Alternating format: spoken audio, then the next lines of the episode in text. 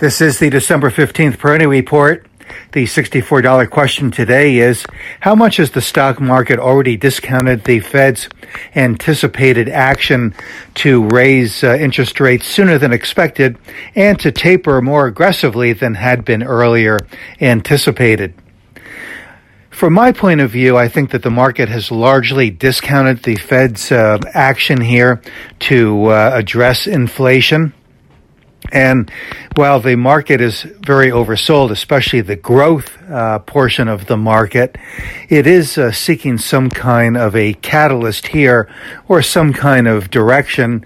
And of course, we'll probably get uh, more clarity on the direction of the Fed shortly. But it may just be the removal of this uncertainty that has been overhanging the market now for weeks. That is, uh, what action will the Fed take at their December meeting that uh, could uh, put the market back on course to uh, higher levels growth stocks, uh, many of which have broken below their short-term uh, support levels, continue to be uh, under pressure here, but that pressure seems that it might be uh, starting to ebb in the more subtle tones uh, with yesterday's uh, trading action, even though the category was lower yesterday. We started to see some buying coming in and some stability at the more oversold extremes. And with with many stocks below their 50 day moving averages. This kind of is a technical uh, watch uh, point, and I think that that might indicate that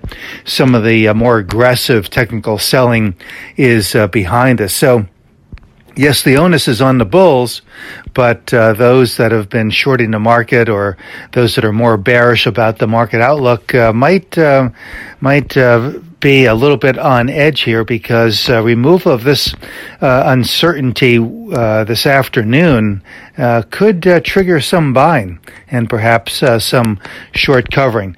Looking at the Dow, weaker yesterday, 34,700 to 34,000. I'm sorry, to 35,000 is the revised support range from 34,500 to 34,700. So I do think that um, that the uh, support is uh, gaining here a little bit, and uh, that would suggest that the market is still on that longer term course of securing uh, support at these incrementally uh, higher levels. With respect to technology, I think that this uh, might be the last uh, buying opportunity uh, for a while. And while we might get some negative reaction uh, when the uh, Fed announcement comes in this afternoon, I think that that might be um, the last big hurrah, if at all, uh, for the bears at that point. So this could be, in my opinion, the last really good buying opportunity here for some time. I do think that we could be in for a good uh, year-end uh, rally.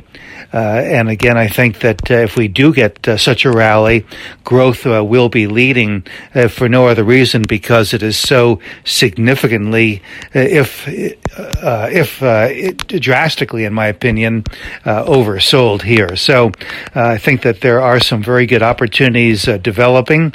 And again, it's just kind of a watch and wait now over the next few hours to await the Fed's decision. But Looking at the volatility index, it's trading around 21, certainly well down from the recent peaks around 35 and up just a little bit from the recent lows below 20. So it, it really seems that a lot of the fear, uh, especially uh, with the uh, with respect to the Fed, has played out uh, in the market.